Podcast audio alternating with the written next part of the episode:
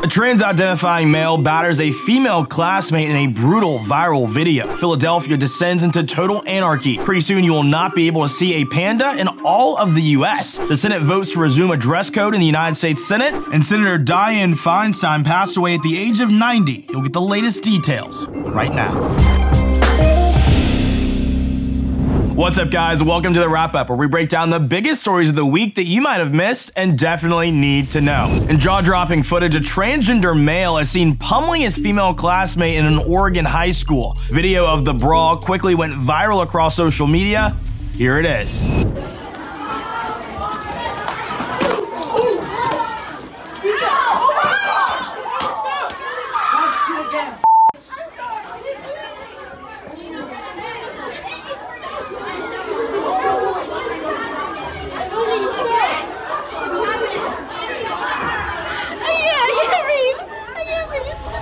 Now, women's rights activist Riley Gaines spoke out against this on the app X, saying this was certainly planned given multiple people were filming. All involved should be suspended and be charged with assault as a male. Identify as you wish, but you can't hide from your innate sex characteristics. Sadly, violence like this is not happening in a vacuum. Earlier this year, after a trans identifying student shot and killed six people, including three nine year old children in Nashville, Newsweek quoted commentator Oli London, who said, The trans movement is pushing more and more extremism each day. Political commentator Benny Johnson pointed out on X in March that, quote, the Colorado Springs shooter identified as non binary. The Denver shooter identified as trans. The Aberdeen shooter identified as trans. The Nashville shooter identified as trans. One thing is very clear the modern trans movement is radicalizing activists into terrorists. At times, it's hard to differentiate America's progressive cities from third world countries, and this past week,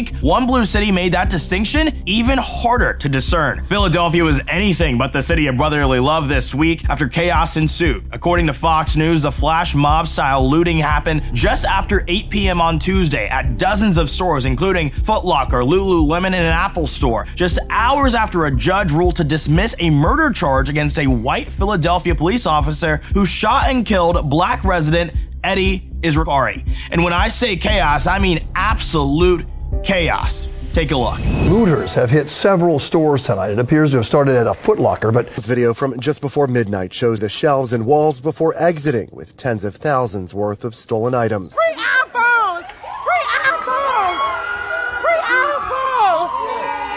Wow, this is crazy! Oh my God, this crazy! Now, police were completely overwhelmed, but ultimately 52 individuals were arrested, with at least three of that total being juveniles. For the first time in 50 years, come December, the United States will not have a single panda here. While pandas are, of course, not native to the United States, they have been a popular attraction for zoos throughout the country for decades, and for obvious reasons, who doesn't enjoy a nice panda, especially Panda Express. But when the three pandas who currently call the DC National Zoo depart for their native homeland of China, there will be no more pandas here in the US. And according to the news site Arkemax, it might just be for good. Already, three other U.S. zoos that have Chinese pandas, Atlanta, San Diego, and Memphis, have all either turned over their pandas or sent them back to China by the end of next year. Now, here's a fun little Jeopardy fact for you guys. The U.S. actually was gifted its first panda after President Richard Nixon normalized ties between the United States and China in 1972. Earlier this month, a decision by the Senate Majority Leader Chuck Schumer to discard the Senate dress code sparked bipartisan backlash, with some charging that it risked delegitimizing the entire institution. Not everyone was upset, however. Pennsylvania Senator John Fetterman wore this just days after Schumer's directive while presiding over the Senate floor. What a dapper guy. However, Fetterman's comfy, cozy aesthetic might be coming to an end, at least while on the Senate floor, as the Senate passed a bipartisan resolution that actually brought back that formalized dress code. And this was a bipartisan effort led by outgoing Utah Senator Mitt Romney and West Virginia Senator Joe Manchin. It's time for your news to know.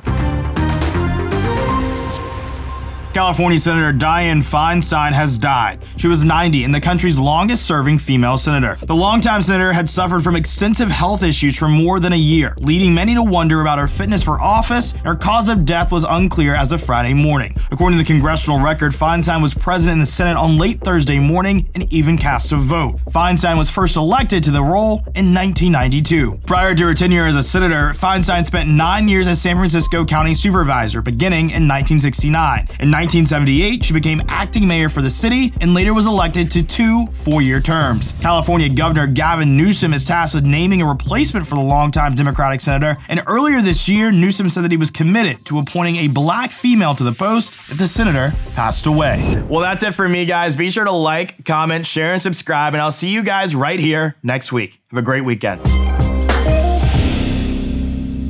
Hey guys, I'm CJ Pearson. To keep videos like this free, please consider making a tax deductible contribution today right here on PragerU.com.